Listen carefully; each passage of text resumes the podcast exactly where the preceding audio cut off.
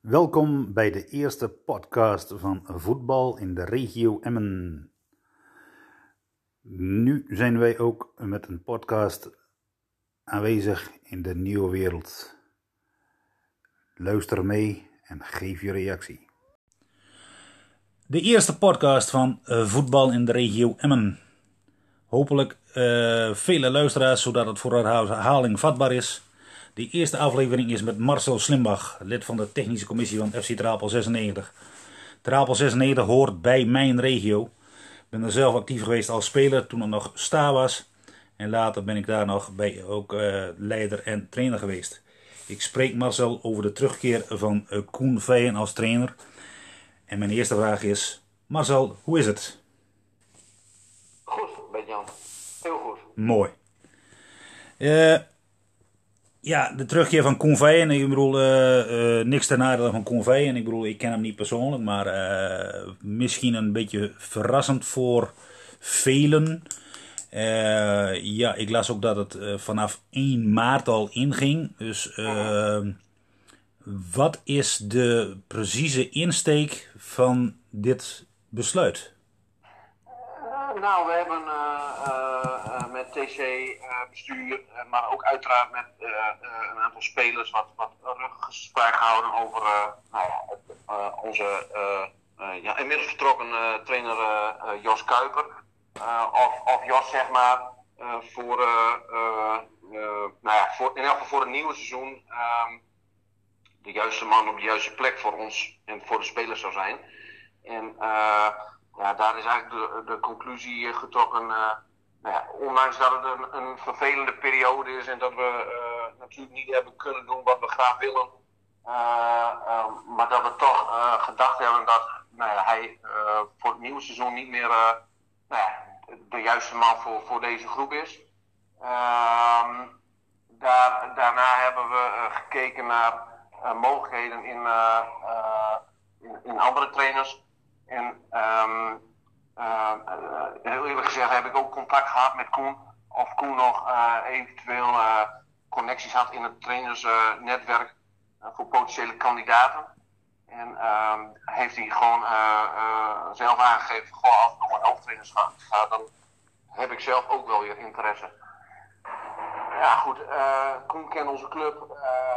Het, voetbal, het eerste seizoen onder Koen was, nou ja, goed, zo niet meer dan goed had men zich moeten belonen met een, uh, een, een, promotie tegen, uh, tegen Dalen in de beslissingswedstrijd. Is helaas niet gelukt.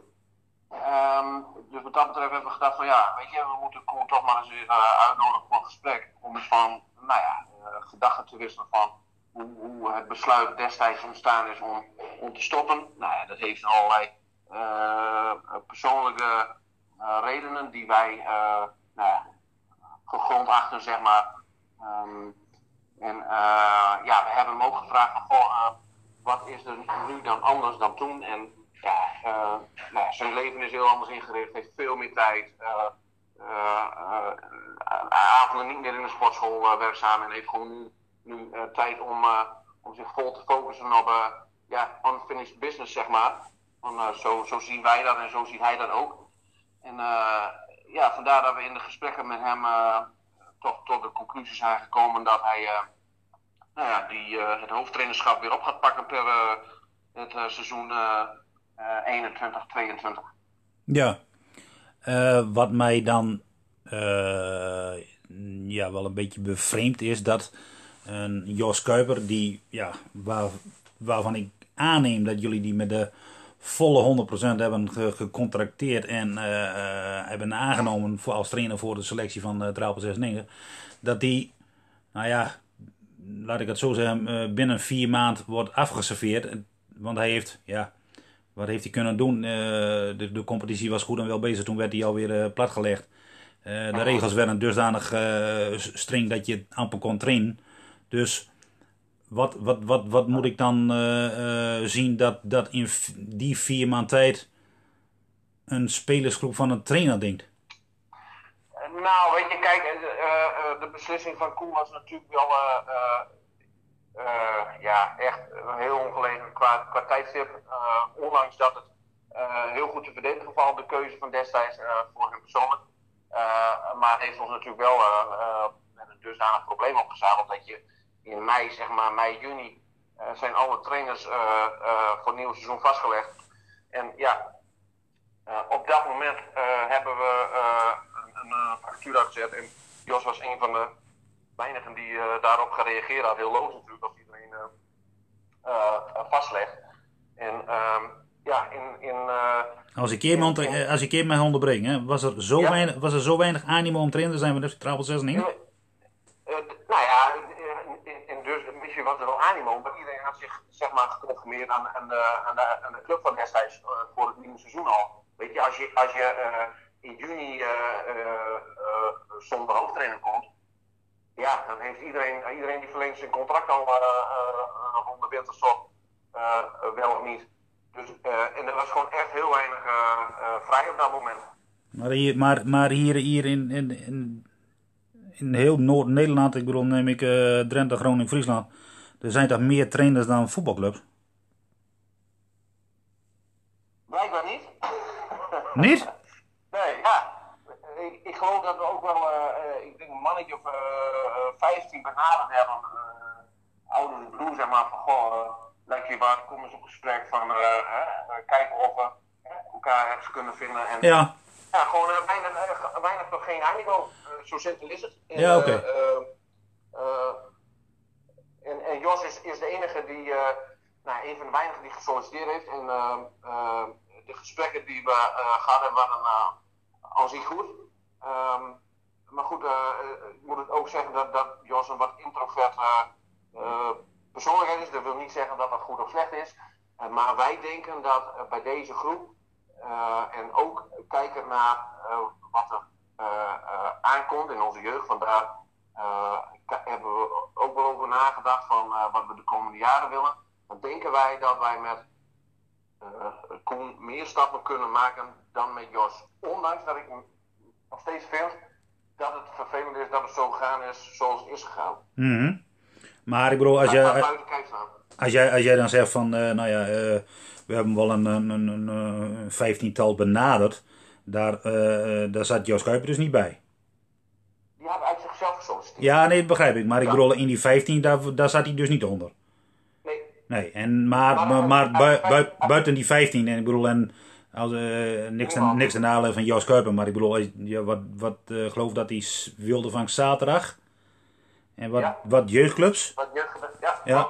Dan, wat, wat, wat, is dan, wat is dan eigenlijk, ja, buiten dat er dan weinig animo was, zoals je dat zegt, maar uh, als je dan toch een meerjarenplan hebt waar, waar we er zo over komen te spreken, dan, ja, dan, dan, dan, dan was het toch sowieso niet de eerste keus. Nee, maar dat, dat meerjarenplan is van, uh, is van uh, de laatste weken hoor. Dat is niet van destijds. Wij, wij zijn toen echt, nou ja, ouders de Blue geconfronteerd met het vertrek van Koen. Uh, uh, ja, maar we hebben wel een slapeloze nacht om gehad van ja, hoe moeten we dit vrees nou oplossen. Mm -hmm. en, uh, maar goed, dan hebben wij, waar je refereerde naar een meerjarenplan, dat heeft niks te maken met, het was toen nog helemaal niet in de orde. Dat, nee. dat speelt zeg maar, nou ja, sinds een paar weken zeg maar. Ja, maar ja, dan nog, ik bedoel, wat, wat, wat, wat doet iemand die echt, ja, want, want wat, wat heeft hij gedaan? Vier maanden?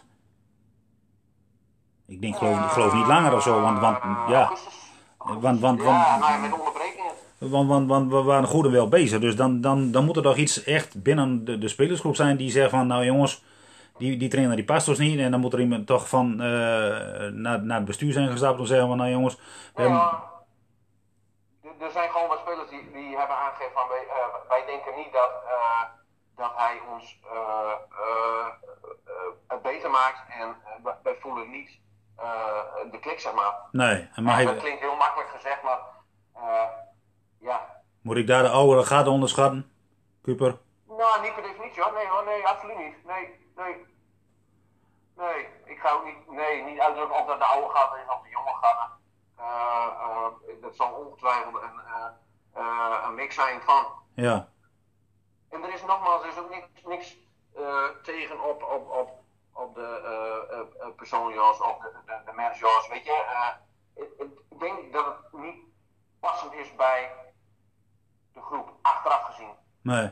Nogmaals, we, we hadden toen niet veel opties. Zo simpel is het ook. Nee.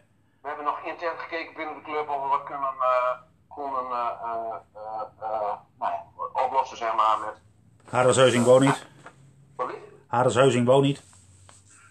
Nee, Harris heeft het, heeft het hoofdstuk hoofdtrainerschap op voetbal in het trainersvak volgens mij, zover ik weet, helemaal afgesloten. Maar hebben uiteraard gevraagd van, goh, maar ja, wat je, daar moet je ook respect voor hebben als je dat afsluit, dan sluit je dat af en dat is ook prima. Mhm. Maar uh, nee, weinig tot geen, uh, geen opties destijds. En Nee. uh, ja, nogmaals, treurig dat het allemaal zo loopt, maar ja, Ja. het is ook wat het is. Ja, oké, eh, dat is klaar. Ik bedoel, de feiten spreken voor zich. eh, dus, maar ja, dan, dan, dan, dan, eh, dan komt Koen uh, gaat dus terug. Maar waarom dan per 1 maart? Ik bedoel, een contract loopt toch tot... Ja. Nou, klopt uh, eens. We hebben uh, met Jos gesproken en het, het, moment van het gesprek was dat er nog geen trainingen meer mogelijk waren. Ja, slechts 2 en 2. Maar goed, met deze groep, met deze leeftijd is dat gewoon ja, lastig om, om trainingen te geven. En we hebben dus afgesproken dat op het moment, we hadden de, het voorstel van op het moment dat er versoepelingen komen, uh, dat hij zeg maar, uh, de trainingen weer uh, op zou gaan pakken en gewoon het seizoen af zou maken. Ook met het perspectief op mogelijke wedstrijden. Mm -hmm. en vervolgens hebben wij met Koel even geschakeld van, nou weet je, mocht er geen zicht zijn op perspectief voor versoepelingen of wedstrijden, zou jij dan eventueel eerder in kunnen stappen. Nou, dat hadden we al met hem afgekaart. en ik geloof, ik denk een paar dagen later heeft Jos ons geïnformeerd van dat hij erover nagedacht heeft en sowieso het liefst, of er nou versoepelingen komen of niet, dus zijn contract zeg maar uh, nou, met een nachtneming van de opzegtermijn liever op is. nou ja, goed, ook dat moet je respecteren. dat hebben we ook gedaan. En blij dat Koen zeg maar ja, het stokje nu oppakt en aanstaande zondag weer aan de slag gaat met die jongens. Tot 28 jaar. Ja, ja. Nou ja, daar hoor je zelf niet bij, hè? Uh, dus, uh, nee. Dat gaat. Maar uh, dus komende zondag begint hij weer, Koen. Ja. je had het net over dat, nou ja, over Jos Kuiper, dat, nou ja, een, een, iets wat introverte persoon. Ik heb Koen ja, een paar keer meegemaakt als trainer langs de lijn, zeg maar, en als coach langs de lijn. ja, ik vond hem niet erg extravert. Als dat een tegenstelling moet zijn ten opzichte van Jos Kuiper, dan, dan, ja. ja dan moet, het al, moet het al echt uh, de introvert zijn die, die je dan op de trainingen moet, uh, moet uitstralen. Maar langs de lijn heb ik dat niet echt konden uh, concluderen. Ben, ik wel deels met je eens. waar het niet dat op de trainingen wel echt, echt Koen veel meer aanwezig vind dan, dan, dan Jos het was. En ook veel meer zijn stempel drukt. Uh, maar inderdaad, uh, uh, maar goed, dat, dat zal ook nog een, een stukje zijn voor Koen, van, dat hij zich nog meer op de zondag nadrukkelijker aan de lijn meldt. we gaan wel start van het nieuwe seizoen, ja, dat zal nu al een beetje gaan spelen natuurlijk, want wat je nu gaat doen zal al een beetje richting het volgende seizoen gaan. Is dat, dat, dat Alfred Tent hem deels gaat ondersteunen in de, in de voorbereiding. Dus de eerste, nou zal het zijn, de eerste zes tot acht weken. Uh, om toch, uh, nou ja, de jongens fit te krijgen en nou ja, ook wat, wat, wat, nou ja, wat extra sturing, coaching en dergelijke um, in te brengen, zeg maar. Ja, ja. Maar nou, dan hebben we dus, dat, dat is nou, een nieuwe trainer onder begeleiding van Alfred Tent. Dan hadden we het vorige keer had ik al, nou, kwam je zelf met het meerjarenplan. Uh, die er dus voor ten tijde van Jos Kuiper niet bestond en nu dus wel. Wat, wat, be, wat behelst het meerjarenplan van FC Trabel 96? Nou goed, we hebben toen, toen we opperden dat we, of nou ja, we geraadpleegd hebben dat, dat we niet met Jos verder zouden willen. Toen hebben we Alfred, uh, Alfred is uh, nou ja, uh, lid van de club, kind van de club, heeft hier nou, in de jeugd gespeeld en vervolgens is hij nou door het noorden van Nederland actief actief geweest als voetballer, maar dus eigenlijk een trapelen. Hebben gevraagd van, goh, is dat niet wat voor jou? Hij traint nu, onze JO17 is natuurlijk ja, op het top voetbalman. is het hoofdtrainerschap niet wat voor jou? En daar heeft hij wel heeft hij een jaar voor opgegeven, maar met die verstanden dat het niet voor het komende seizoen is of het seizoen daarop. want hij heeft nou eenmaal zijn, zijn jongste zoon wat beloofd. Dat hij trainer wordt van, van dat elftal komend seizoen. maar heeft wel de ambitie uitgesproken dat hij wellicht iets wil in het hoofdtrainerschap. En ehm, daar heeft het bestuur en TC zich aan geconformeerd en wil hem zeg maar ook gaan faciliteren om hem, nou ja, als je het bekijkt van nu, bijvoorbeeld met Koen één à twee jaar en vervolgens Alfred, om hem in, in, vijf jaar tijd zeg maar helemaal hoofdtrainer klaar te maken. Omdat wij denken dat als je kijkt naar, naar onze jeugd, de JO19, de JO17, ook wel misschien wel de JO15, wat eraan komt, dat hij daar qua man wel de juiste op de plek is. plus het feit dat hij gewoon ja, iemand van onze club is. En wij willen gewoon energie, tijd, geld in onze mensen steken. En dat is Alfred, maar dat is ook zeker onze eigen jeugd. Ja. En, vandaar dat we ook met Koen hoor, dat is ook een open, open kaart gespeeld van dit is ons plan voor de komende jaren. En, en weet je, het kan, ja, kan natuurlijk ook zo zijn dat het bij Alfred op een gegeven moment zo van ja, ik, ik, zie toch niet zitten, dat kan natuurlijk nog steeds. Maar zoals het nu lijkt, gaan alle partijen daarvoor. En ja, denk ik dat het voor iedereen een win-win situatie is. Want als die kan bereiken als trainer wat hij als voetballer gepresteerd heeft, dan ja, is dat alleen maar mooi, denk ik. Oké, ja, nee, dat, dat, is leuk. Maar ik bedoel, uh, een, een, een, een, plaats als Trabel, uh, dat was al zo toen, toen, ik, uh, toen ik er naar voetbal toen nog daar was. Ik bedoel, met, met, met zoveel inwoners.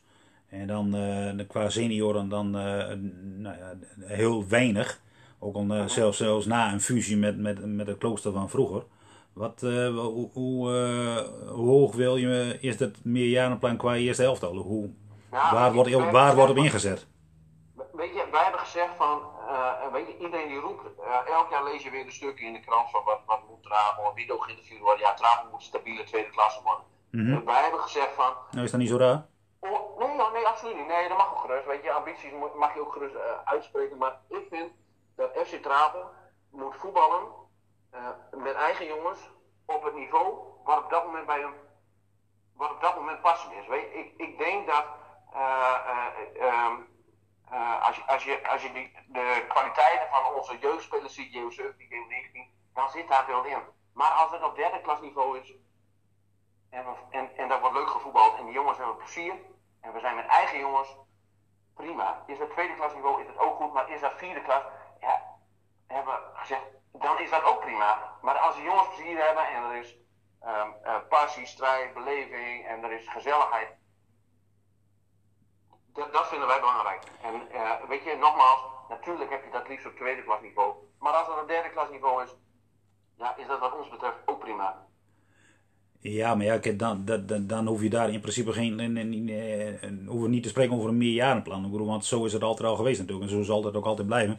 En als bij, ook bij Trapel zal gelden dat als er een, een talentvolle jeugd is en echt uh, toptalenten, ja, die blijven niet bij Trapel natuurlijk. Nou goed, weet je, het is de afgelopen jaren wel zo geweest dat wat, wat, wat jongens van uh, buitenaf uh, uh, bij Trabel hebben gevoetbald. niks anders, heb ik verder geen mening over, maar die jongens hebben het heel goed gedaan. Maar anderzijds kan het daardoor wel zo zijn dat, dat ze eigen jeugdspelers, die misschien dan maar minder zijn, in de weg gaan lopen in hun ontwikkeling en in de stap naar die al. En wij hebben gewoon gezegd, we gaan in eigen jeugd, eigen mensen gaan we in investeren. En of dat op tweede klasniveau is of op derde klasniveau, uh, op dat moment het passende niveau uh, is wat mij betreft uh, het belangrijkste. Ja, oké. Okay. Maar is dan, dan de, de grootste aanpak, of misschien wel idiote aanpak zoals ze bij Stadskanaal voor ogen hebben, dat, dat zo willen jullie niet? Hoe bedoel je kijk, bij, bij, bij, bij Stadskanaal krijg ik meer het gevoel dat, dat, dat ze denken dat, dat daar een, een soort van profclub uh, bezig is. Terwijl ze daar op hetzelfde niveau zitten. Nou ja, zij voetbal dan tweede klas en tra derde klas. Maar ook daar geldt gewoon van, als het toptalenten zijn, ben je ze kwijt. Dus ja, je kunt, je kunt natuurlijk heel veel investeren. Je kunt natuurlijk heel veel uh, aan je jeugd bieden. Maar als er een andere club komt, dan is het gewoon over en uit.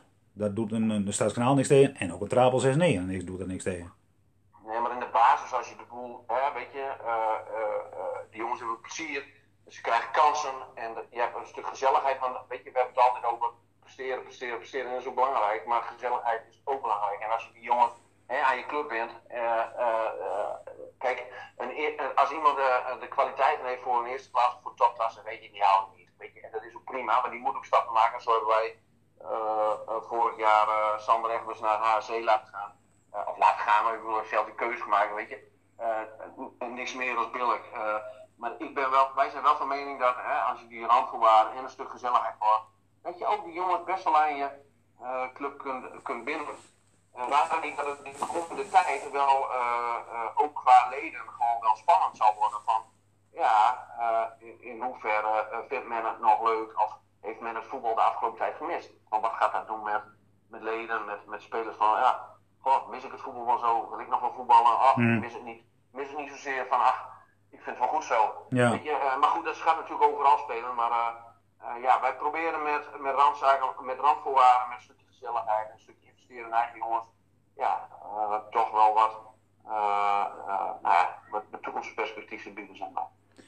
Ja, oké, okay, maar, maar dat, en, dat is een, een, een nobel streven. Maar ik bedoel, kijk, de, als een Sander Engels naar, naar HSC gaat, oké, okay, dan, dan, dan kun je zeggen, well, nou zie je wel, het, het, het, het, heeft goed gedaan bij Trapel en dat stapje hoger is iets, iets in, wat erbij hoort. Maar als spelers gewoon verhuizen van, van FC Drabel 6 als derde klasse en ze gaan naar een vierde klasse. Ja, dan, dan denk ik bij mezelf van dan heeft het niet gewerkt. Dan, dan, dan, dan kun je nog net zo'n mooie meerjarenplan uitsmeren of de, uitdenken als je wil. Maar dan gaat het niet werken. Nee, maar dat gebeurt nu, nu ook al, weet je. Dat jongens, uh, zeg maar, vrienden ergens anders voetballen en vervolgens... Uh, nee, dat, dat, dat, dat leden van FC Drabel en, en vrienden of klasgenoten elders voetballen en dat ze en elkaar opzoeken en dan een geruste stap lager gaan. Ja. Omdat ja. ze dat belangrijk vinden. Ja. Dus dan komen we toch weer terug op het stuk gezelligheid en, en samen zijn. Ja. Ja, dan, dan, dan, dan, ja, dan, dan is het jammerlijker dat je wel iets denkt van nou, we maken het gezellig en, uh, uh, en leuk.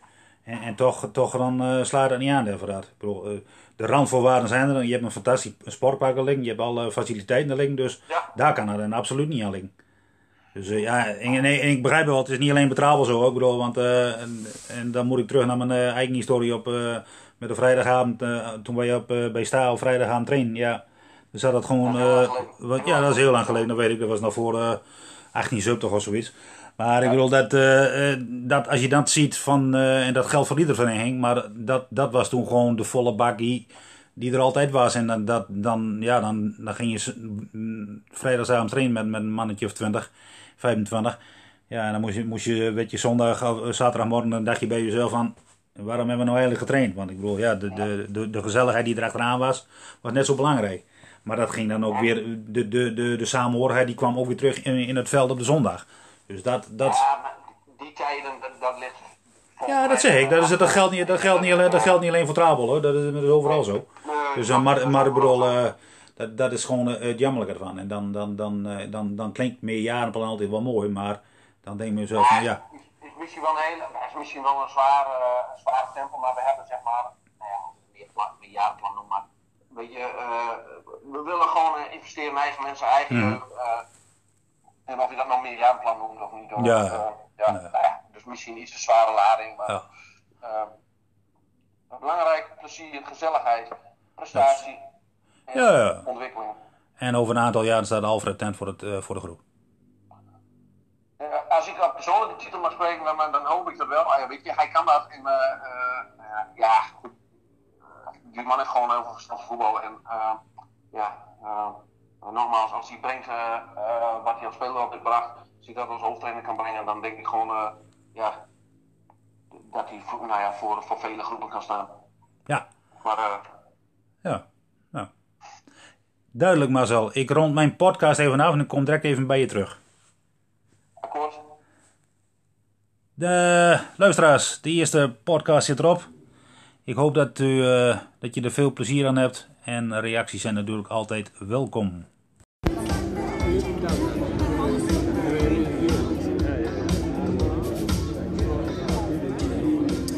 Goedenavond, dames en heren. Goed dat u er bent in het Atlas Theater. En gelijk even complimenten naar de technicus van dienst. Want ik zei net tegen hem, ik reed op weg naar Emmen en toen hoorde ik de Time Bandits op de radio. Op de Soul Show. Alides Hidding uit Emmen. En ik dacht bij mezelf, kun jij niet hier, ik hoorde Creedence Clearwater Revival, kun je niet gewoon met Time Bandits beginnen? En ik hoorde net, het was Listen to the Man with the Golden Voice. Hè? Ik heb dan liever Live It Up, maar dat kunnen we na de tijd nog doen. Maar dat is een persoonlijke voorkeur, dames en heren. Maar daar zijn we hier niet voor. Uh, mooi dat jullie er wel allemaal zijn in het Atlas Theater in Emmen. En ik had natuurlijk gehoopt dat we in een stad waren geweest waar een eredivisionist had gespeeld. Hè? Want dat was de eerste boeking. Ja, sorry, ik moet het even. Ja, ja, excuses. Ik, ik kan er niks aan doen. Uh, nee, uh, eerste divisie. Wel gewonnen gisteren van NAC. En laten we hopen dat het de goede kant op gaat. En daar gaan we het misschien zo nog wel even over hebben met de hoofdpersoon van vanavond. Want het is een bijzondere avond met een bijzondere man. 43 interlands voor het Nederlands elftal. Uh, wat dacht u van die legendarische kopbal? Hij wil het er eigenlijk niet meer over hebben, maar ik vrees dat ik hem er nog naar zal vragen. U hebt natuurlijk zelf hebt u nog tijd om vragen te stellen aan het eind, want het is een theatercollege. En hij heeft natuurlijk 20 jaar, bijna 20 jaar cocaïne en alcoholverslaving achter de rug. Genoeg ingrediënten om daar een mooie avond mee te vullen. Dames en heren, hier is hij live in Emmen, Wim Kieft!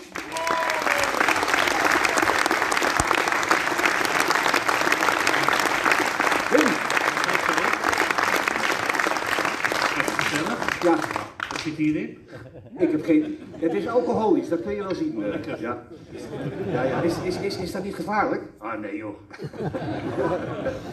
Nee, uh, Wat mooi. is die druk trouwens? Ja, leuk hè?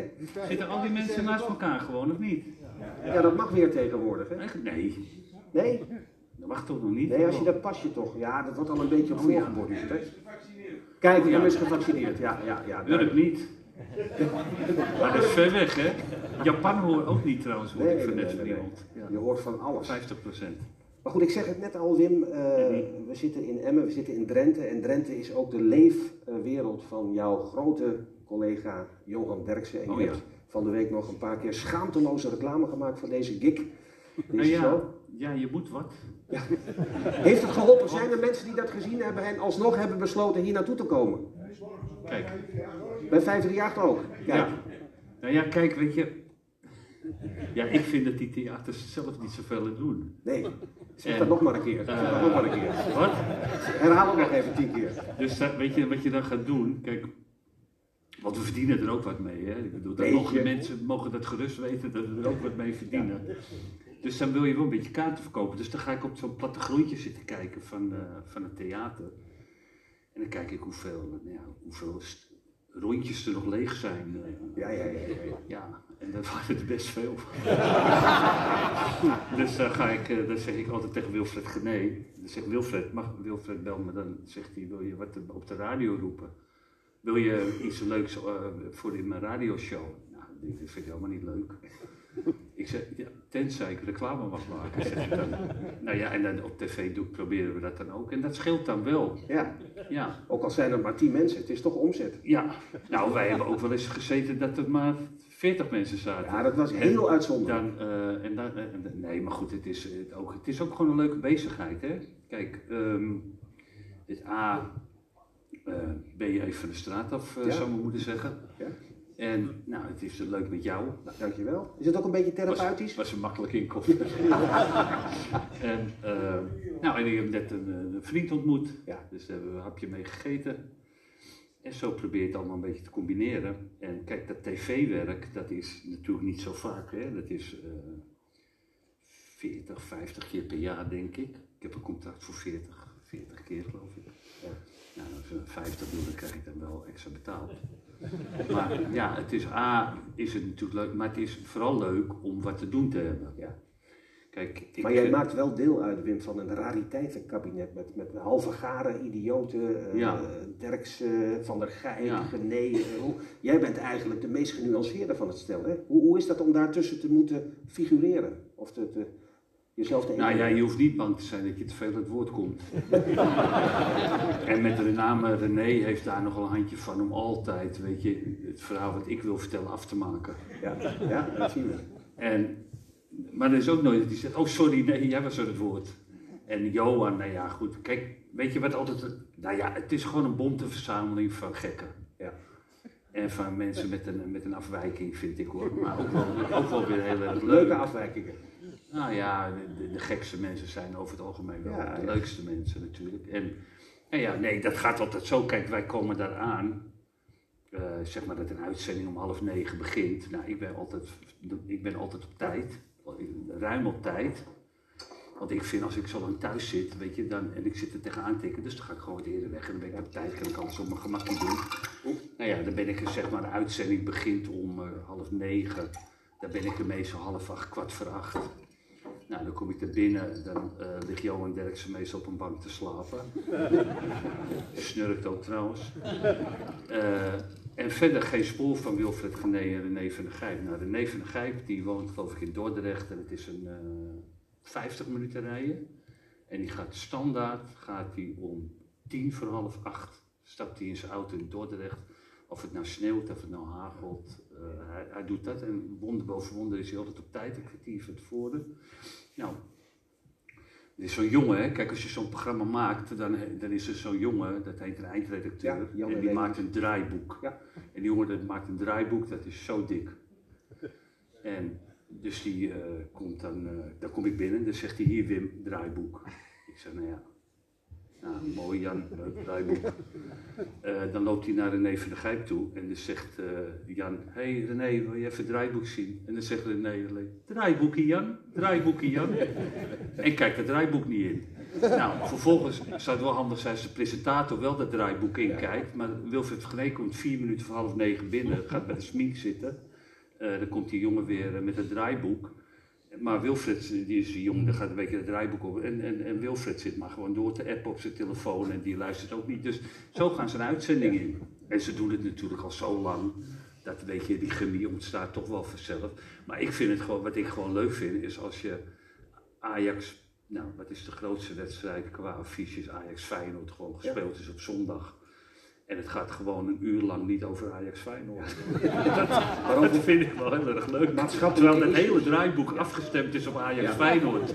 Maar jij zegt nu iets, eh, Wim, en vandaag is bekend geworden, althans dat lijkt erop, want Johan heeft altijd een soort van to- dagelijkse talkshow gewild. Ja. En, en daar wilden Van der Gijp en Gené aanvankelijk niet in mee, maar het schijnt nu zo te zijn dat het ervan komt. Hè? Vanaf 1 januari wordt al gezegd. Ja. Dat zou betekenen dus als zij vijf avonden in de week een talkshow gaan Ja. maken, dat VI op een andere manier in moet worden gevuld. Sterker nog, dat het tegenover de talkshow komt te staan. Heel gek natuurlijk, hè, maar je kunt het er bijna niks bij voorstellen. Hoe heb jij dat Nee, ervaren? maar dat gaat niet gebeuren. Dat Nee? gaat niet gebeuren. Kijk, er komt gewoon, waarschijnlijk komt er gewoon een programma, want Johan wil dat graag en wie het vooral graag wil is Johnny Mol. Want van de zomer hebben er zoveel mensen gekeken. Ja. eh, Komt daar vandaan, hè? Oranje zomer, ja. Dus, wat, nou ja, goed, dan gaan ze gewoon dagelijks, maar en dan zullen ze op maandag en vrijdag ook dat voetbal erbij doen. Maar kijk, het is natuurlijk wel leuk om Johan Derksen en René van der Gijp en weet ik veel wie allemaal eh, leuk te horen doen wat hun stijl is over dat voetbal. Maar ja, of iemand daar zit over te wachten als je het over politiek gaat doen. Ja. En de vraag is natuurlijk, wie gaan er komen? Ja, als gasten. Ja, Kaag zie ik niet komen. Eh, Rutte Rutte, ook niet. Nee, het is één, van de politiek is er geweest van de zomer. Dat was die mevrouw van de Boerenpartij. Maar ja, die zit overal. Ja, ja dat, Die, eh, onverkild. nou, als je belt, zegt ze meteen ja. Ja. Ze vraagt niet eens waar gaat het Nee, over. valt zelf om zich aan te melden, heb ik me laten vertellen. Ja, dus, dat, dus we, zullen zien hoe dat gaat. Kijk, van de zomer, ik ging van de zomer, eh, dacht ik nou, ze gaan dagelijks uitzenden. Want het was eerst eh, EK en toen was Olympische Spelen en toen was ja goed, toen zei Johan tegen mij van, eh, ja luister, eh, met dat voetbal is wel leuk, met die EK, wat je, wat je komt zitten. Maar daarna gaan we het helemaal anders doen, want we gaan mensen uit de politiek en we gaan mensen uit al- alle lagen van de bevolking, alle, alle belangengroepen, die komen allemaal langs in die uitzending.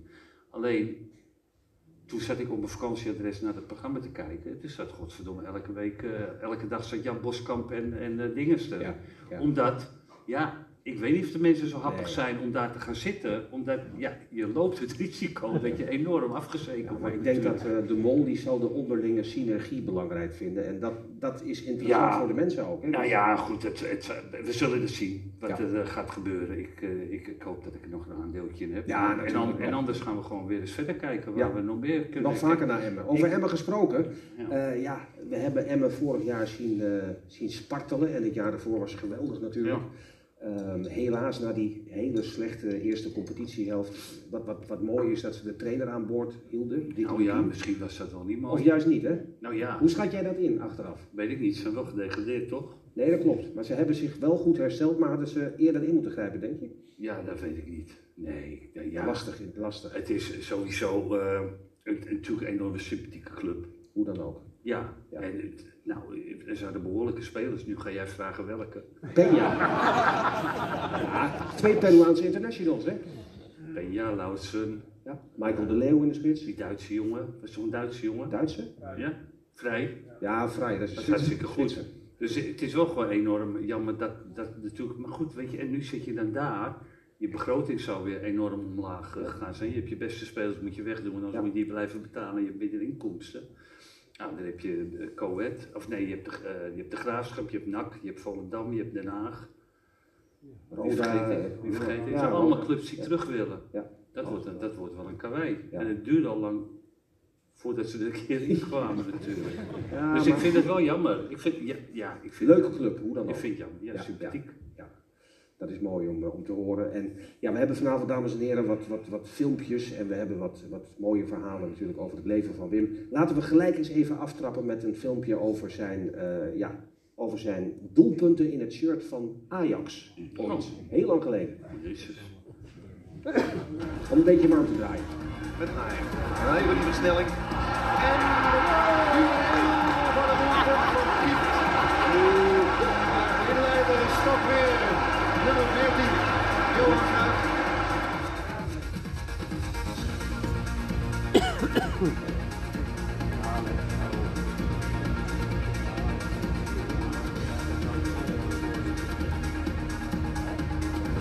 Cruijff, Lerby beweegt. Cruijff gaat door.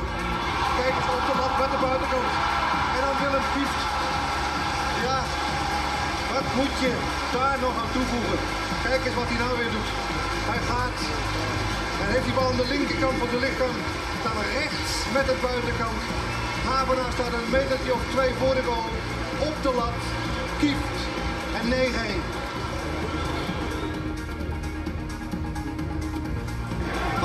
Snel aangespeeld. Jesper Olsen. En vrij loopt Wim Kieft. Olsen. Te zacht aangespeeld vindt Kieft toch. Nog altijd Kieft met het linkerbeen. En een prima goal van Kieft. In de 30ste minuut van de tweede helft. En het is 6-0 voor Ajax.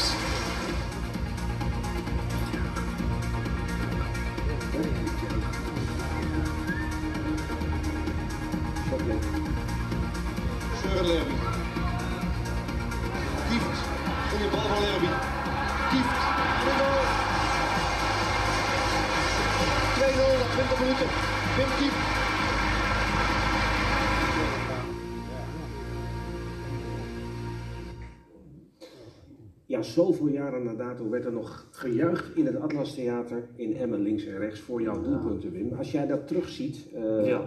wat, wat, ja, wat gaat er dan door je heen? Nou, weinig. maar je nee, ziet, je nee, ziet ja, wel kijk- Johan Cruijff daar. Nee, ja, ook, nee wat, wel langs, wat ik altijd heb bij beelden van Ajax, dat, dat, dat was het begin. Ja. En het, al het begin op zo'n podium is leuk, weet je, want eh, er wordt niks van jou verwacht, want je bent 17 en je komt in het eerste elftal. De verantwoordelijkheid en de druk ligt altijd bij anderen. Het publiek reageert, eh, reageerde matig enthousiast. Weet je, maar niet, weet je, dus het was niet meteen Marco van Basten of weet je, dus je, je kon lekker, lekker voetballen. En kijk, ik ben natuurlijk een product van Ajax opleiding. Ik heb eh, vanaf mijn elfde gespeeld, dus ik, ik kende het allemaal wel, weet je. Ik wist hoe er gevoetbald werd, maar ik kende het veld ook. Want ik had daar met de tweede gespeeld eh, vaak. En ik zat elke wedstrijd eigenlijk, toen ik nog in de jeugd zat, zat ik op de tribune om te kijken naar die jongens wat later mee ging voetballen. Dus ik, da- da- het is nog wel tastbaar. Als je zo'n bal ziet en je, die, die, die, je ziet hem Kun stuiten. oproepen? Ja, Ja. ja. dat heb ik daarna nooit meer gekend. Maar dat was natuurlijk omdat het allemaal nieuw was. En als het nieuw is, dan neem je enorm veel indruk uh, neem je op. En dat was leuk. En met name was het leuk omdat je speelde dus met al die jongens waar jij als jongetje op tribune naar zat te kijken. En dan stond je een keer in de kleedkamer, ging je een beetje meedoen. En je maakte een paar doelpuntjes. En, uh, en toen kwam natuurlijk Johan Cruijff. Ja. Weet je, dat, Hoe was dat voor jou? nou ja, dat, ja, De grootste aller tijden. ja, maar dat was voor ons allemaal. eh, kijk, iedereen heeft wel een bepaalde affectie met Johan Cruijff. Er is eh, bijna niemand die eh, niet warm werd van Johan Cruijff, op welke manier dan ook. En wat ik zo leuk vond als ik hem dan weer zie voetballen hier, dan is dat de vanzelfsprekendheid waarmee hij voetbalde. Je ziet Memphis Depay. Ik geef een voorbeeld. Ja. Memphis Depay is een goede voetballer, hè? Is een goede voetballer. Alleen die maakt nodeloos veel balverlies heeft hij. Veel onnodige acties. Nou, dat deed hij nooit. Zo makkelijk. Hij heeft het ook. Hè? Ah, hij hoefde niet naar de bal te kijken. Hij nam hem gewoon zijn buitenkant links aan. En hij wist zo, nou, als ik met links en dan kan ik met rechts doorspelen. Weet je, ah, het, het- zo zag het er ook uit. Ik zag hem op de training ook nooit eh, gek doen. Hij deed nooit gek. Weet je, eh, voor eh, trucjes of minder. Weet je, hij was altijd goed in de scherp. En het was natuurlijk ook nog wel een, een, een leuke man die zich wel bekommerde. Hij heeft altijd iets met jeugd gehad. Weet je, hij kwam ook al kijken bij de jeugdwedstrijden. Heb ik hem ook wel eens gezien toen ik nog jeugdspeler was. En hij, hij, weet je, dus hij had echt affiniteit met, met, met die club. En er waren natuurlijk een hoop goede jonge spelers in die tijd eh, bij, bij Ajax. Basten, eh Rijkaard, Vaneburg, Van het Schip, Vaneburg. eh, Grote namen, ja. ik weet je, en dat, dat begon allemaal net. En hij, van, hem kon je, van hem kon je leren. En hij wilde jou, hij wilde je ook leren, hij wilde je ook helpen.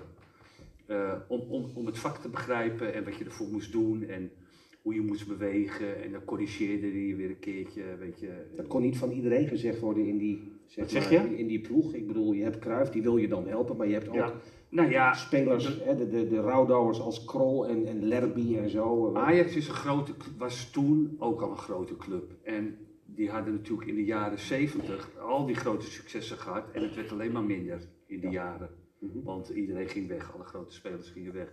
Alleen er hing daar nog een beetje die mentaliteit van eh over lijk, weet je. Dus eh, Ruud Krol bijvoorbeeld, nou ja, die sprak dan alweer niet met jeugdspelers. Of die eh, negeerde gewoon jeugdspelers. En die, die gaven jou nooit positieve input. En hij, hij deed dat wel. En, hij, weet je, en dan zei hij, nee, je moet niet zo lopen, maar je moet zo lopen. Weet je. En al die kleine dingetjes. Maar je leert natuurlijk het allermeeste van om met zo iemand op dat veld te staan. Want je ziet hoe hij dat doet. Ja goed, en er waren nog wel een paar die, die goed waren. Alleen hij was wel, ik vond hem wel speciaal. En hij, eh, eh, hij was niet van, de, en dan had je nog die Wim Jansen, die kwam ook bij Ajax voetballen. Die had ook een hele grote carrière gehad. Dus het is wel lekker. En dan kan je een beetje in hun schaduw kan je een beetje falen. En dan krijgen hun de schuld. Ja, Zo. ja, dat is ideaal natuurlijk. Hè? Ja, maar maar- maar jij, jij komt dan ook te spelen met, eh, nou, met Van Basten, hè? die volgt jou eigenlijk Ja. op op een gegeven moment. Later kom je natuurlijk met, met de Koemannen van deze wereld, dus de Gullits. En later, eh, in de huidige wereld, ben jij eh, analist. En moet je die mensen die vaak nog actief zijn in de voetbalwereld, moet je ook becommentariëren, die moet je analyseren. Ja, Is, is dat lastig? Nou al lang niet meer. Maar kijk, Begin ik, wel even. ik wilde wel gewoon even beaantekenen dat die beelden die je daar ziet, dat is begin jaren 80, dus 40 jaar 40 geleden. jaar geleden, ja. ja. 40 jaar geleden. En, De ehm, tijd vliegt. Dus er zijn er niet zoveel meer die nog voetballen, Eddie. Van die mensen. Er zoveel Maar, wel, maar wel als trainer actief zijn. Hè? Ja, wel eens traineracties, maar met name in het begin dat ik dat tv-ding ging doen, wat ik nu doe. Ja, dan vond ik dat wel vervelend als Koeman nog speelde en eh, weet je. En, in het positieve en in het negatieve. In het positieve had ik dan ook altijd, als je dan gaat zeggen, oh kijk hoe geweldig die is, dan denk je, ja, slijm met hem, Ja. je hebt ermee gevoetbald. En, en een kritiek leven vond ik dat in het begin wel moeilijk, maar goed, die fase die, die, die was ik snel voorbij, want toen voetbalden al die jongens niet meer. En ja, ze vinden het niet leuk als je kritiek levert. En ik had ook met die Koeman, die was dan trainer bij eh, Ronald. En ik, ik ben altijd goed geweest met Ronald. Ik ben nog Ja. wel goed met Ronald. Ja. Maar dan eh, kreeg je bij VI eh, kreeg je kritiek, weet je, over de, eh, Ja. bij het Nederlands elftal op een gegeven moment. Ja, weet je, en, en hij, die gozer, die gaat ook alles terugkijken. Dus dan gaat gaat hij mij weer berichten sturen. Nou, jullie waren weer lekker bezig, lekker kritisch, lekker makkelijk hoor. Ik zeg, ja Ronald, ik zeg maar, ik bedoel, dat weet je toch, dat, dat het zo gaat. Hij zegt, ja die pokkensnor en die rechtsbuiten, die rechtsbuiten van de gijp. Dus ik stuur een berichtje terug. Ik zeg, nou, weet je, ik vind echt je zit te zeiken. Ja. Ik zeg, maar stuur hun een bericht. Ja. Weet je, en ja. Maar goed, dat, dat, zo gaat dat. En Van Basten? Kijk, je hele ding... Van Basten? Van Basten. Nou, kijk, Kreeg je ook een sms'je van? Ja, maar dat was niet zo gek dat ik eh, wel eens een keer kritiek had op de trainer Marco van Basten. Ja, nee, ik Ik bedoel, als hij nou iets niet kon, dan was het trainen. niet. Dat heeft hij zelf ook beaamd na afloop. Wat zeg je? Dat heeft hij ook beaamd, maar toen zat Nou hij ja, in dat heeft hij ook beaamd. Jawel, maar dan, dan gaan ze dus allemaal persoonlijk, dus ze gaan het allemaal persoonlijk, persoonlijke berichten sturen en schrijven. Ja, dat, maar dat gebeurt bijna nooit. Het gebeurt zelden. Dat was in die gevallen. Maar ja, goed, die gasten staan onder druk. En daarom keek ik ook vol verbazing eh, naar wat beelden van die documentaire van Ronald Koeman. Ja, van de week. Ja, weet je, ik heb hem niet helemaal gezien, maar ik hoor dan ook verhalen van. Kijk, ik voetbalde vroeger. En mijn toenmalige vrouw, die bemoeide zich nooit ergens mee. Echt nooit. Was een lieve vrouw, goede vrouw, maar die bemoeide zich nooit met het voetbal. Ideaal. Want ik wilde, nee, maar ik wilde ook niet als ik thuis kwam over het voetbal praten. Even in een andere Of dat iemand zo meeleeft, Ja. weet je. Of dat iemand, ah, je hebt er drie gemaakt, weet je. Dat is in rol. Koeman wel anders, zul je zeggen. Ja, ja, Ja. En als je dan ziet, nou ja, oké, dat, dat- zo leeft hij en zo doet hij, maar d- dan krijg je het indruk dat het allemaal heel erg is of Ja. zo. Maar ja, goed, je bent trainer van Barcelona, man. Dat is de grootste club ter wereld. Geen medelijden mee hebben. Grootste club ter wereld. eh, je hebt er zelf gevoetbald. Je weet hoe het gaat daar in dat Spanje. En dat weet hij ook wel. Dat weet hij ook wel. Maar dan denk ik, waarschijnlijk dat je ook nog een behoorlijke afkoopclausule hebt. Ja. En dan denk ik van ja, weet je, probeer dat nou allemaal thuis. Maar ja, goed. Te managen, te relativeren. Ja, dat is thuis gewoon. eh, Was niet aan de orde Dat je gewoon zegt thuis, schatje, hoe was het? Neem een glaasje wijn. Lekker gewoon. Ja. Weet je, nee. Ontspannen, ontspannen. Nou ja, goed. Dus ik, ik kijk wel eens met verbazing. Maar ik denk ook wel dat die druk honderdmaal groter is geworden in de loop der Ja. tijd. Kijk, toen ik voetbalde was er geen Johan Derksen die je belachelijk maakte of die je bespotte. Eh, Sterker nog, er was alleen studiosport. Ja. En het is nu allemaal veel groter en veel meer geworden. Ja. Over Koeman gesproken, Wim. Eh, we, we pakken even het, het, het legendarische sportjaar op alle fronten 1988 erbij. Ja, Ehm, Koeman aan jouw zijde in hetzelfde team. En dan hebben we het in eerste instantie even over PSV en zo dadelijk over het Oranje van 88. Ehm, en in- met PSV win jij een maand voordat je richting de EK 88 in West-Duitsland gaat, win je de Europa Cup 1. Unieke prestatie natuurlijk. En na strafschoppen tegen, tegen Benfica. Ja. En, eh, wat mij wel heel erg opviel was dat één iemand heel nadrukkelijk de glorie voor zich opeiste. ja. Jij ook? Vond jij dat ook? Nou, dat vonden wij allemaal. Dat was Hans Verbreukelen. De keeper. En, kijk, wij spelen die finale en wij waren niet eh, het Real Madrid of wij waren niet AC Milan, wij waren PSV en we hadden een behoorlijke ploeg en we konden heel zakelijk spelen zonder heel hoge uitschieters. Dus wij, dan ga je de finale spelen om de Europa Cup 1. En als je dus zo'n ploeg bent met geen eh, Europese voetbalhistorie, hij staat in 78 de UEFA Cup gewonnen. Ja. En dan, ga, dan, dan denk je maar één ding, deze wedstrijd, wat er ook gebeurt, we gaan hem niet verliezen. Maar je, je zegt niet, we gaan hem winnen, maar we gaan hem niet verliezen. Dus met die insteek ga je zo'n wedstrijd in. Nou ja, dat dacht de tegenstander ook. Dus we hebben daar eh, 90 minuten gevoetbald zonder dat er ook nog maar een schot op doel ge- eh, geweest was. Die keepers die hebben niet eens een terugspelbal gehad. bij wijze- Nou, die kregen wel terugspel, die Ja, mochten ze ook in hun handen pakken. Ja, ja. En daar was hij nou toevallig wel goed in, Hans Verbreuk. Die met zijn handen die bal op Alles pakken. Dat is allemaal veranderd. Tegenwoordig mag dat natuurlijk niet meer. En, dus het wordt verlengen. Nou, in de verlenging denk je, nou ja, dan maar strafschoppen. Ga nou niet eh, aanvallen en krijg je Geen Ja, goed. Zo heb je dus dan eh, 120 minuten gevoetbald. En die keepers hebben nog niks gedaan, hè, in die 120 minuten. En vervolgens krijgen we een strafschoppenserie. Dat is de langste strafschoppenserie volgens mij in de Europa Cup 1 finale, Ja. Champions League finale. Ja. Na 15 strafschoppen, die er allemaal in gaan. Kijk, wij liepen onderweg al steeds, weet, weet je, dus ik, ik moest de derde nemen. Dus nou, dan moet je van de middencirkel moet je naar de 16 meter, dat zijn de, nou ja, 30 langste secondes. nou goed, ik heb daar ook nog wel wat lange secondes in mijn leven gekend, maar dat waren, dat lange secondes.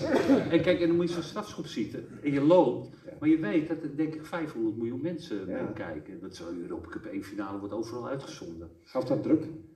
Nou, Kon, kon, kon je, dat, het geeft wel een beetje nee, maar druk. kon, kon, je het, kon je het handelen? Nou ja, eh, kennelijk wel, want ik schoot hem er wel in. Alleen, eh maar hun schoten ze ook steeds erin. Dus Søren Lemmy nam geloof ik de vijfde van PSV. En die schoot hij er ook in. En toen riep hij op de terugweg van, dat, eh, van de strafschopstip, kom je weer je eigen keeper tegen, want die moet weer naar het doel. Dus toen zei die al tegen die Hans Verbrugge, zou je nou godverdomme ook eens een keer je bal tegen willen gaan houden? Ik bedoel, waar sta je anders voor? Nou, strafschop 15 maken wij, Ja. 8-7. En dan komt, moeten hun de gelijkmakende strafschop nemen. Nou, je moet je voorstellen, naarmate die strafschoppenserie vordert, worden de strafschoppennemers worden steeds slechter. Want de vijf beste, die, die wijs je aan. Nou, daarna worden het alleen maar minder. Dus kom je bij nummer 8 aan, bij nummer 8 van Benfica. Nummer 8 van Benfica, ehm, die was kreupel. Nou ja, die indruk had ik, want hij had Die zo'n respect. bandage om Ja. dinges en zijn afgezakte sokken. Die jongen die kon niet eens meer naar die. Nou, die neemt die aanloop, die schiet. Nou ja, die, eh daar kon niet anders dan Hans Verbreukel die strafschop tegen. Vervolgens gaat die Hans Verbreukel met die arm in de lucht staan. Ja. Dat we allemaal naar Hans Verbreukel moeten gaan rennen, omdat hij de grote held is. Maar hij deed het wel. Ja, hij deed wel. Hij deed wel. Dus dat vonden, wij, dat vonden we allemaal wel wat overdreven. Maar goed, hij heeft hem wel gestopt. En, ja, goed, en vanuit dat gingen wij naar eh, de EK natuurlijk. Ja. Daar hadden we al met PSV wat gewonnen. Ja, goed gevoel. Eh, jij bent in vorm. Eh, Ja. Nederland heeft natuurlijk dan eh, de grote drie van Milaan. Ajax heeft goed gespeeld. Het, is een mooie selectie. Je weet Ja. niet waar je naartoe gaat, hè, want we hadden natuurlijk nog niks gewonnen, ooit. En ja, goed, dan kom je in, in Duitsland. En dan is die eerste wedstrijd, kunnen veel mensen zich natuurlijk nog herinneren, tegen de Sovjet-Unie in Köln.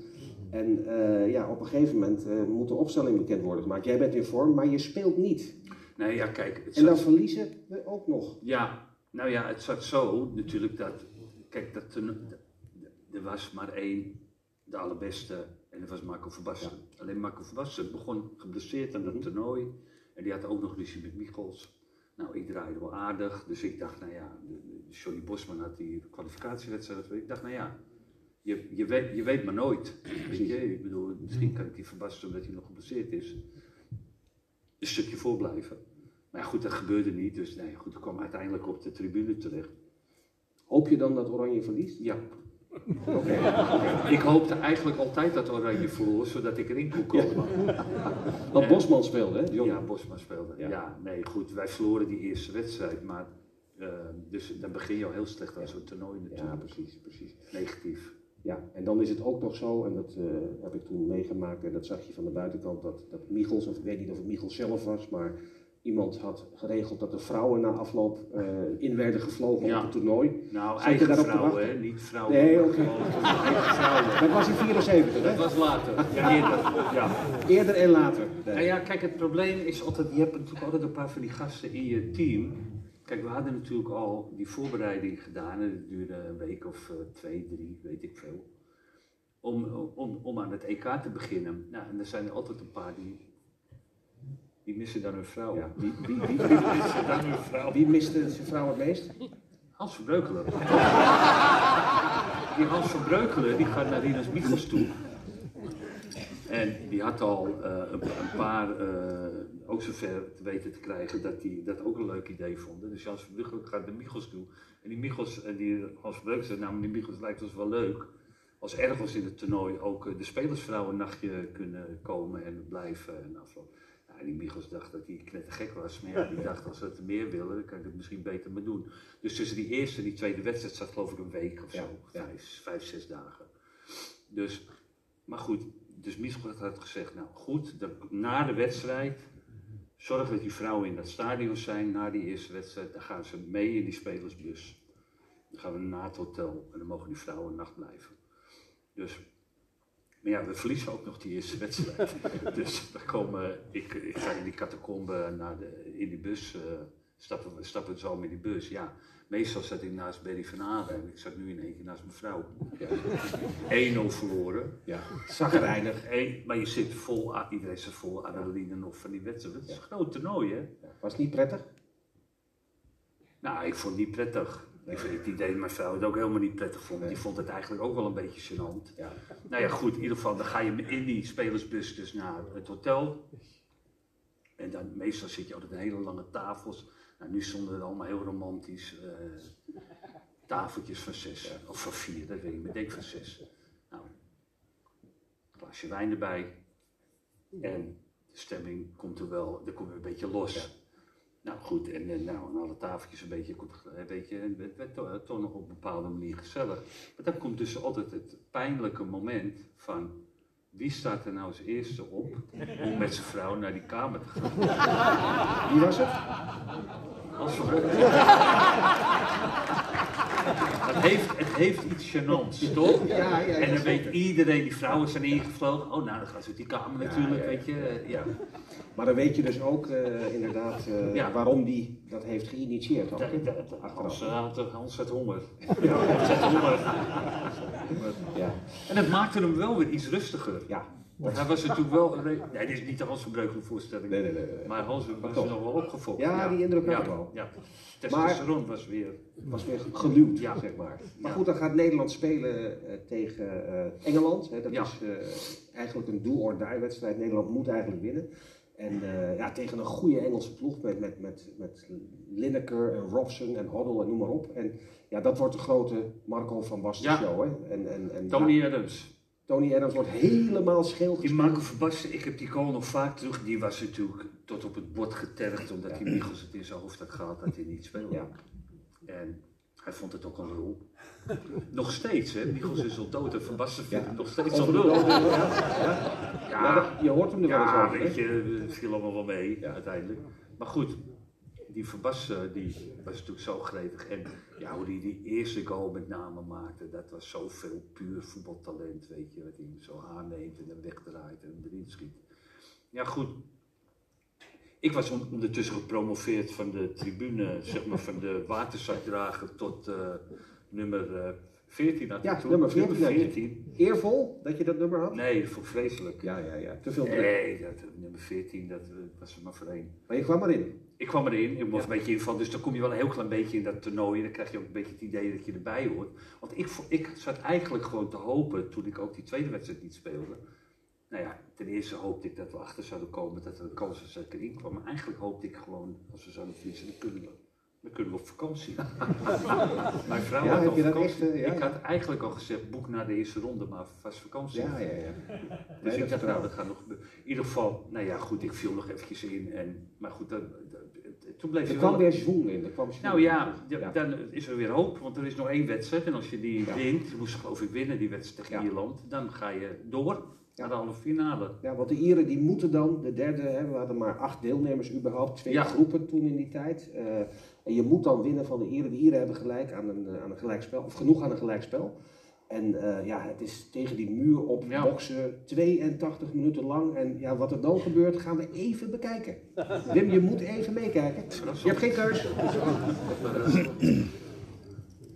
Nou, houdt het. Ook Ren is mee voorin. Die kan goed koppen, maar dit is... Oh! Van Basten.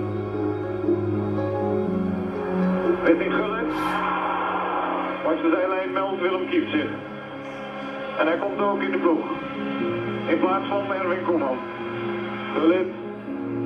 Wouters. Wouters, oh, glad. Moller komt, maar kan er nooit bij. Hij heeft dus alle mogelijke moeite om deze bal nog over de lat te tikken. Nee, hij ging er vanzelf over. Koeman.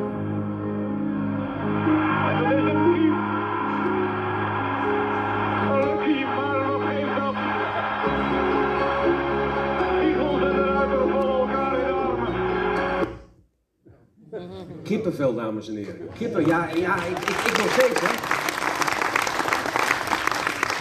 Jij ook, Wim, kippenvel of niet? Ja, hij is wel leuk, toch? Wel leuk. Ja, ja, ja. Die overdrijven, maar wel leuk. Maar toch een, een, een, ja, een doelpunt dat jouw carrière heeft vormgegeven. Ik bedoel, je Ja. wordt er overal in de supermarkt, in de trein, overal aan herinnerd. Maar dat moment zelf, hè, ik bedoel, we zien hem daar ook even in herhaling. Hoe heb je dat beleefd? Was dat fragmentarisch? Of? Ja. Nou ja, kijk, je, je, je hoopt natuurlijk dat je iets kan doen. Ja. Als je er zo in komt. En het is natuurlijk te mooi om waar te zijn om, weet je, dat dat gebeurt. Maar kijk, ik, ik ben een, eh, als voetballer was ik een geboren pessimist. Echt geboren pessimist. Dus ik zie, die bal die komt naar mij toe. Ik sta daar in die 16 meter. En die bal die komt op mij af. Ja, ik kan ook zeggen, of je ontwijkt hem, of je zet toch je hoofd er tegenaan. Want die bal, hard en die draait als gek. En dus ik, ik kan toch nog een richting geven aan die bal. Die hoek in.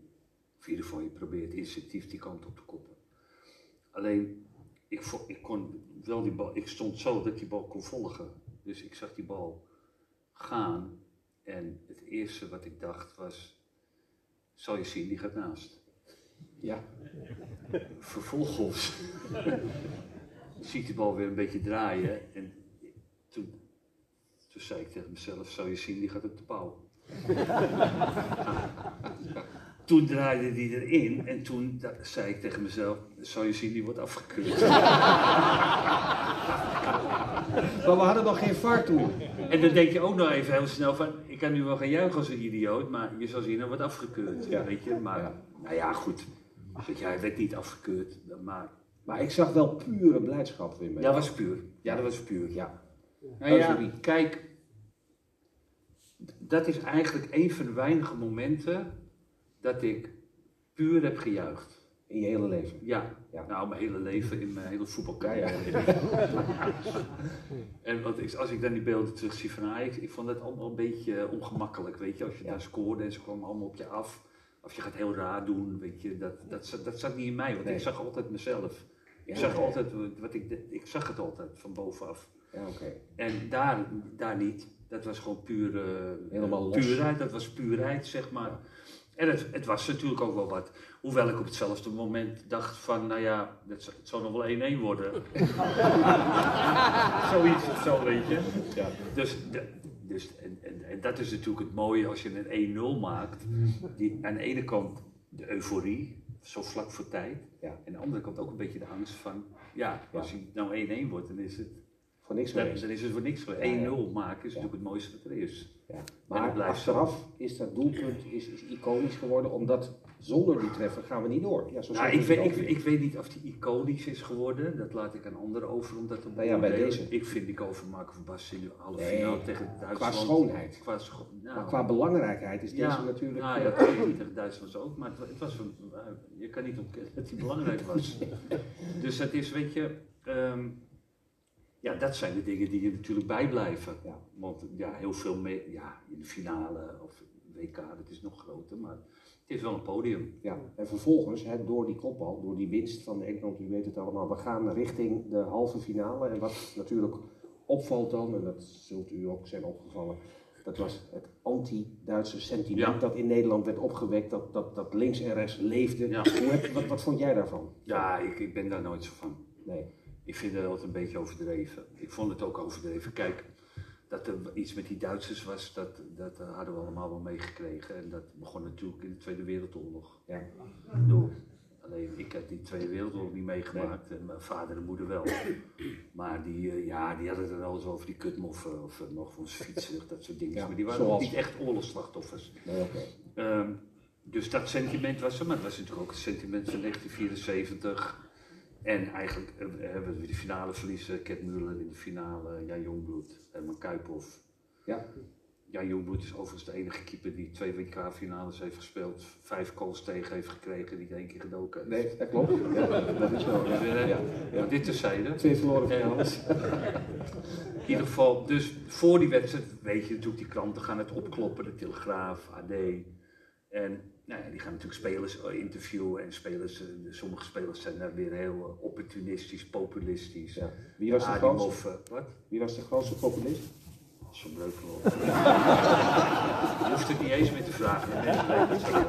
Maar jij komt dan in dat stadion, hè? Ja, nou ja, we komen in dat stadion, Eddie. En je moet je dus voorstellen, ik speelde weer niet. Ja. Ik speelde eigenlijk nooit, ik viel altijd alleen maar in. En dan, ehm, dan wil je aan de ene kant wel heel positief meedenken, maar dat was ik niet. Weet je, ik, ik, was je niet speelde. van het groepsgebeuren. Nee. Ik speelde niet, dus ik dacht, nou ja, kom dan in het stadion aan. Nou, ga even naar het veld. eh, die jongens gaan naar het veld. Een beetje het veld inspecteren, een beetje sfeerproeven. En ik dacht, nou, ga maar lekker zelf naar het veld. Ik ga vast naar binnen en ik ga me een beetje omkleden. Ja, en dan druppelen ze één voor één eh, naar binnen. En ik hoop, ik hoor in één keer heel een geschreeuw en ehm, nou, dat, dat was die keeper weer, die Hans Verbreukelen. Die stond En die, ja, die stond vol met de briezen. En die zei, je weet toch godverdomme wel dat je op mijn plek zit. En eh, ik zeg, maar Hans, ik, ik ben niet, voor mij ben je een beetje in de war, maar we zijn in Hamburg, hè? Ja.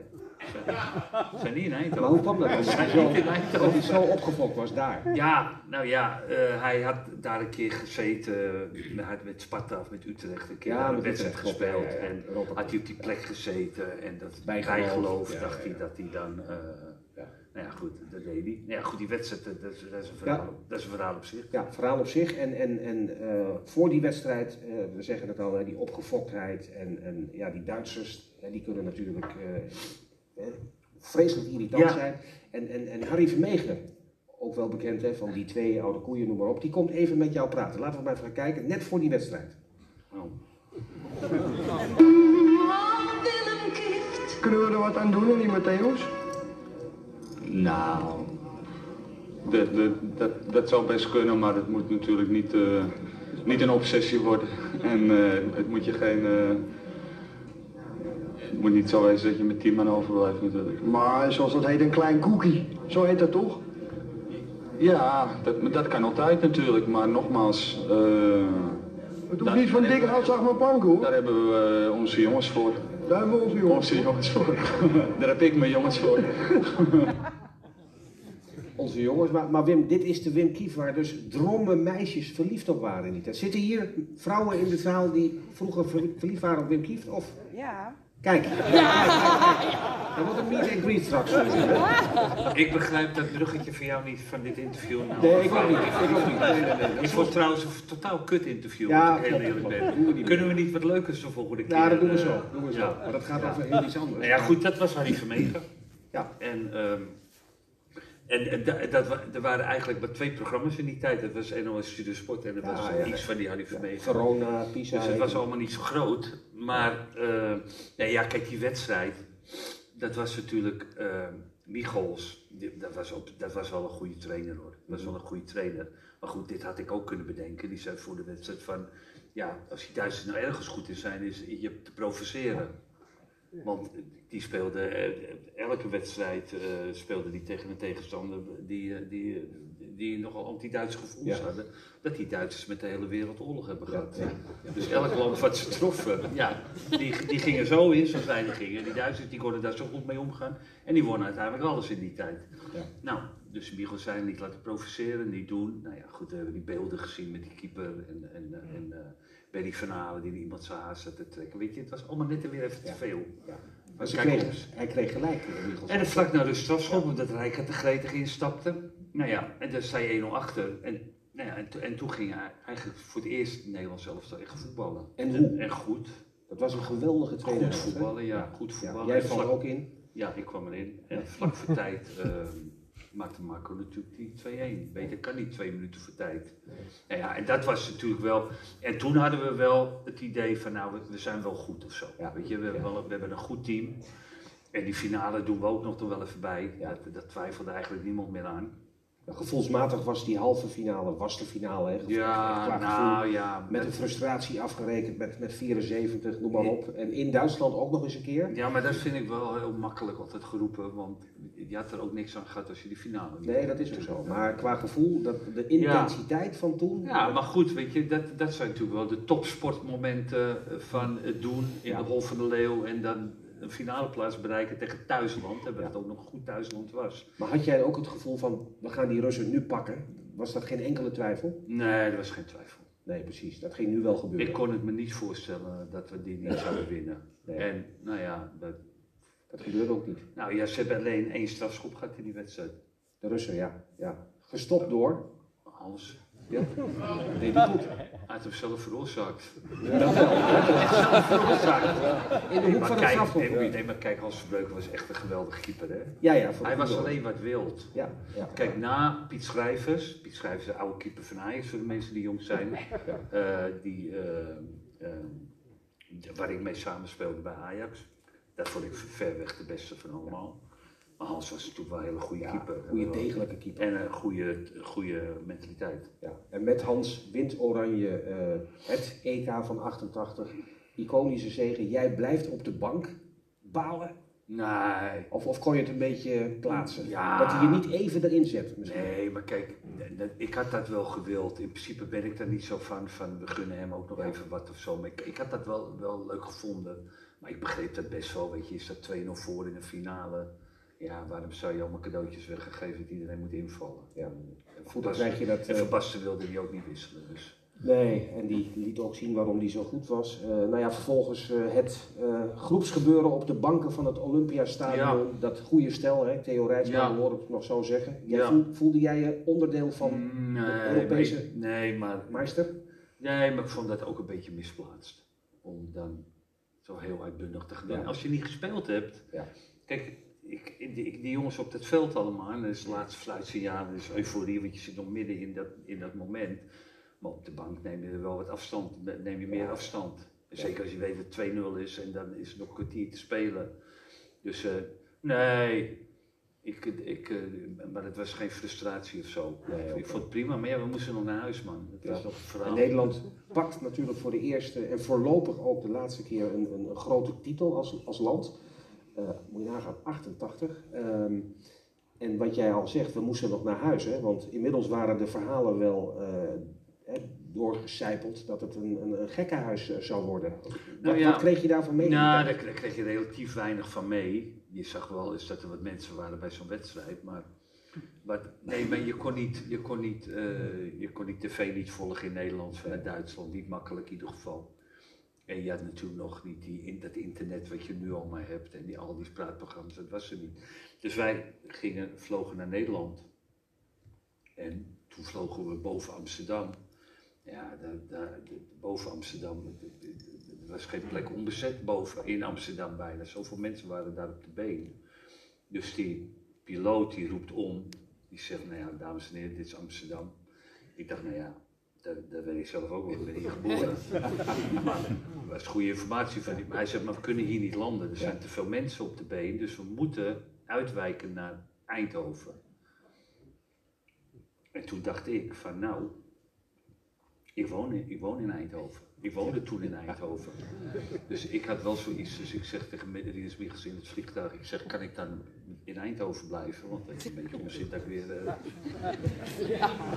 Nou ja, die zegt voor mij ben jij niet goed bij je hoofd. Hij zegt, er staan 2 miljoen mensen in Amsterdam. We moeten echt eh, compleet daar naartoe. Dus wij gingen met de bus, van, op Welschap, Eindhoven stonden ook heel veel mensen. Dus wij moesten met de bus naar Amsterdam vanuit Eindhoven. Maar dat ging zo traag. Er stonden auto's geparkeerd op de A2. En het is anderhalf uur rijden, een uur en een kwartier, anderhalf uur. Dus van de auto's geparkeerd, een beetje. er stonden Stromen mensen op de snelweg, er stonden mensen op de viaduct. Wij waren 2,5 uur verder en toen waren we bij Den Bosch. Ja. Dat is echt waar. En 2,5 uur lang al die enthousiaste, als je al 2,5 uur lang naar al die enthousiaste mensen aan het zwaaien bent, nou, dan ben je er bij Den Bosch wel klaar mee. Was iedereen er klaar mee? Van Breukelen 4,5 uur tussen. Tot aan Amsterdam. Het leek wel de paus. Maar we gunnen hem dat moment Nee, dat was leuk. Dat was ook belangrijk, ja. En dan kom je natuurlijk in Amsterdam, eh, grachten vol, eh, Ja. zinkende woonboten, mensen die in het water springen.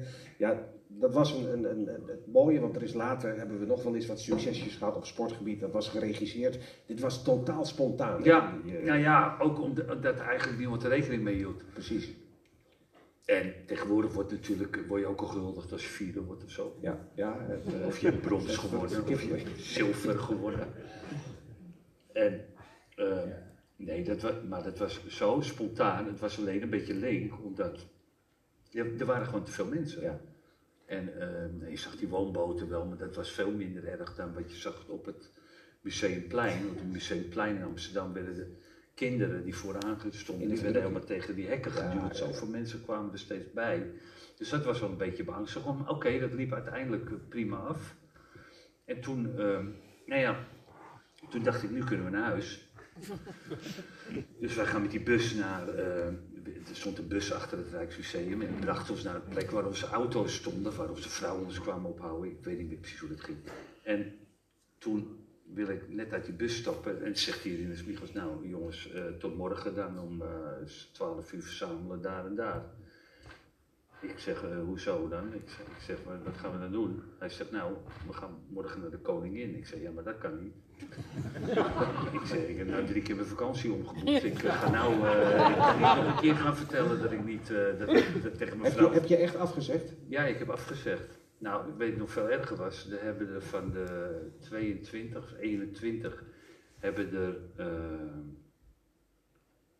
nou, help me, 17, 16 of 17 hebben afgezegd. Alleen Gul, en er waren er vier, vier spelers en die begeleidingsteam. Er waren maar vier spelers en het begeleidingsteam was er. Ruud Gullit kreeg een lintje, die moest wel. Mark Verbassen kreeg een lintje. Frank Rijkaard werd ook geëerd, geloof ik. En, eh, Wie was die vierde dan? Als van Breukelen. maar die kreeg geen liedje.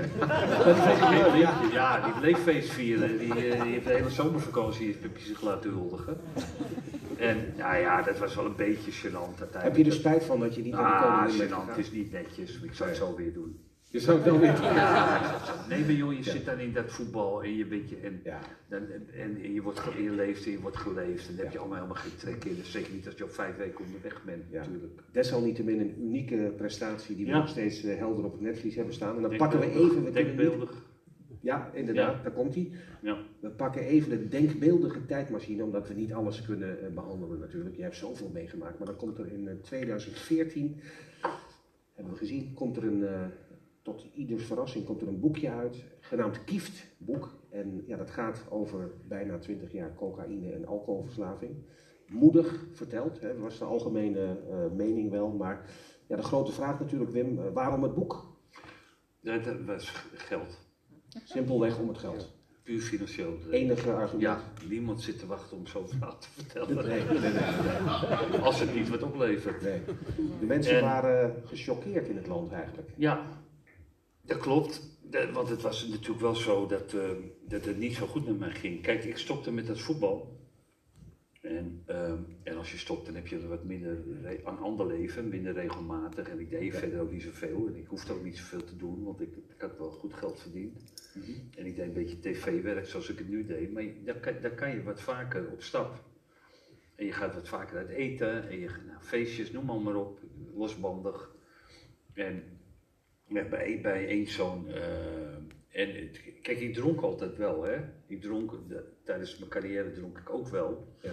En ik had altijd wel het idee dat ik altijd nog wel even door kon als anderen al gestopt waren. Ja. Ja. Waar, waar kwam dat vandaan? Was dat ook Nou, dat, dat kan zijn dat, dat dat beginnend alcoholisme was. maar het kan ook zijn dat het gewoon een, bepaalde manier nooit genoeg was voor mij. Ja. En dan gingen we dus, eh, nou goed, in, dus in Am- Amsterdam, nou ja, daar ging ik va- vaak uit.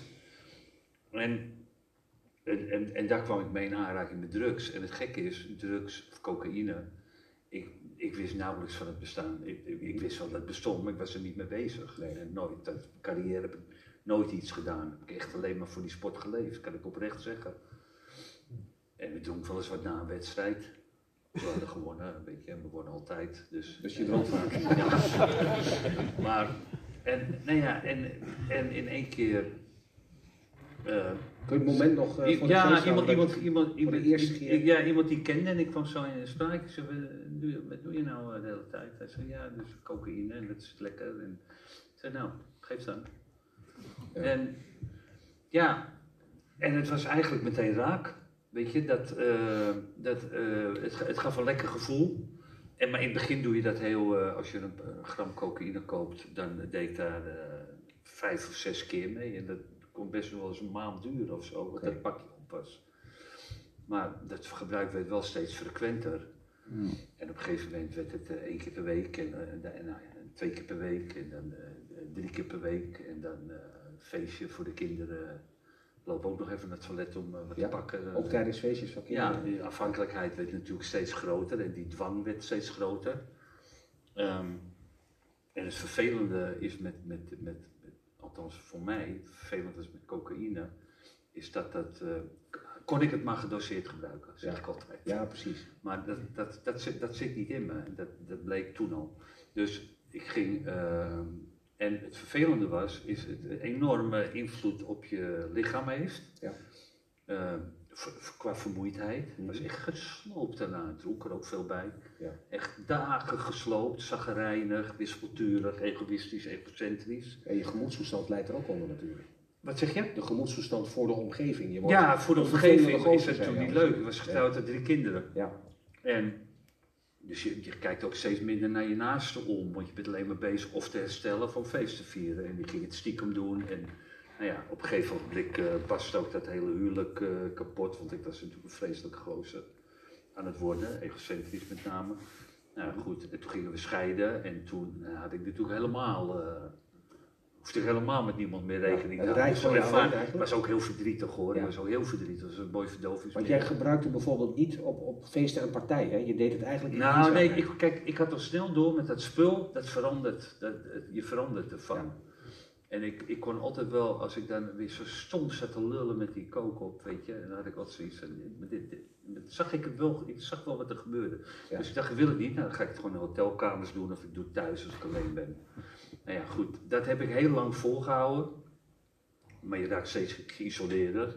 Maar je werkte wel gewoon als voetbalanalist. Ja, ik was wel gewoon een voetbalanalist. Maar ja, je wil niet weten hoe ik eruit zag. Ik bedoel, ik sleepte me van uitzending naar uitzending. En ik vond elke wedstrijd kut. Je hebt nooit zo'n Nee, je wordt heel negatief. Je werd er ook heel Ja, negatief van. Nou ja, op een gegeven moment was ik zo eh, geïsoleerd geraakt en zo verschrikkelijk verslaafd geraakt. Dat ik ook financieel heel erg in de bl- problemen was gekomen. Toen een scheiding. Maar ik had een hypotheek op mijn huis. Die betaalde ik die rente niet meer. Ik betaalde mijn rekening niet, belastingaanslagen. Ik betaalde helemaal niks meer. Zulke stapels lagen er bij mij thuis. En op een gegeven ogenblik eh, komen er natuurlijk deurwaarders. Nou, eh, er wordt beslag gelegd op je loon. Want je, weet je, je bent alleen maar bezig om die kook te scoren, hotelkamers, weet je, nou, noem maar, maar op.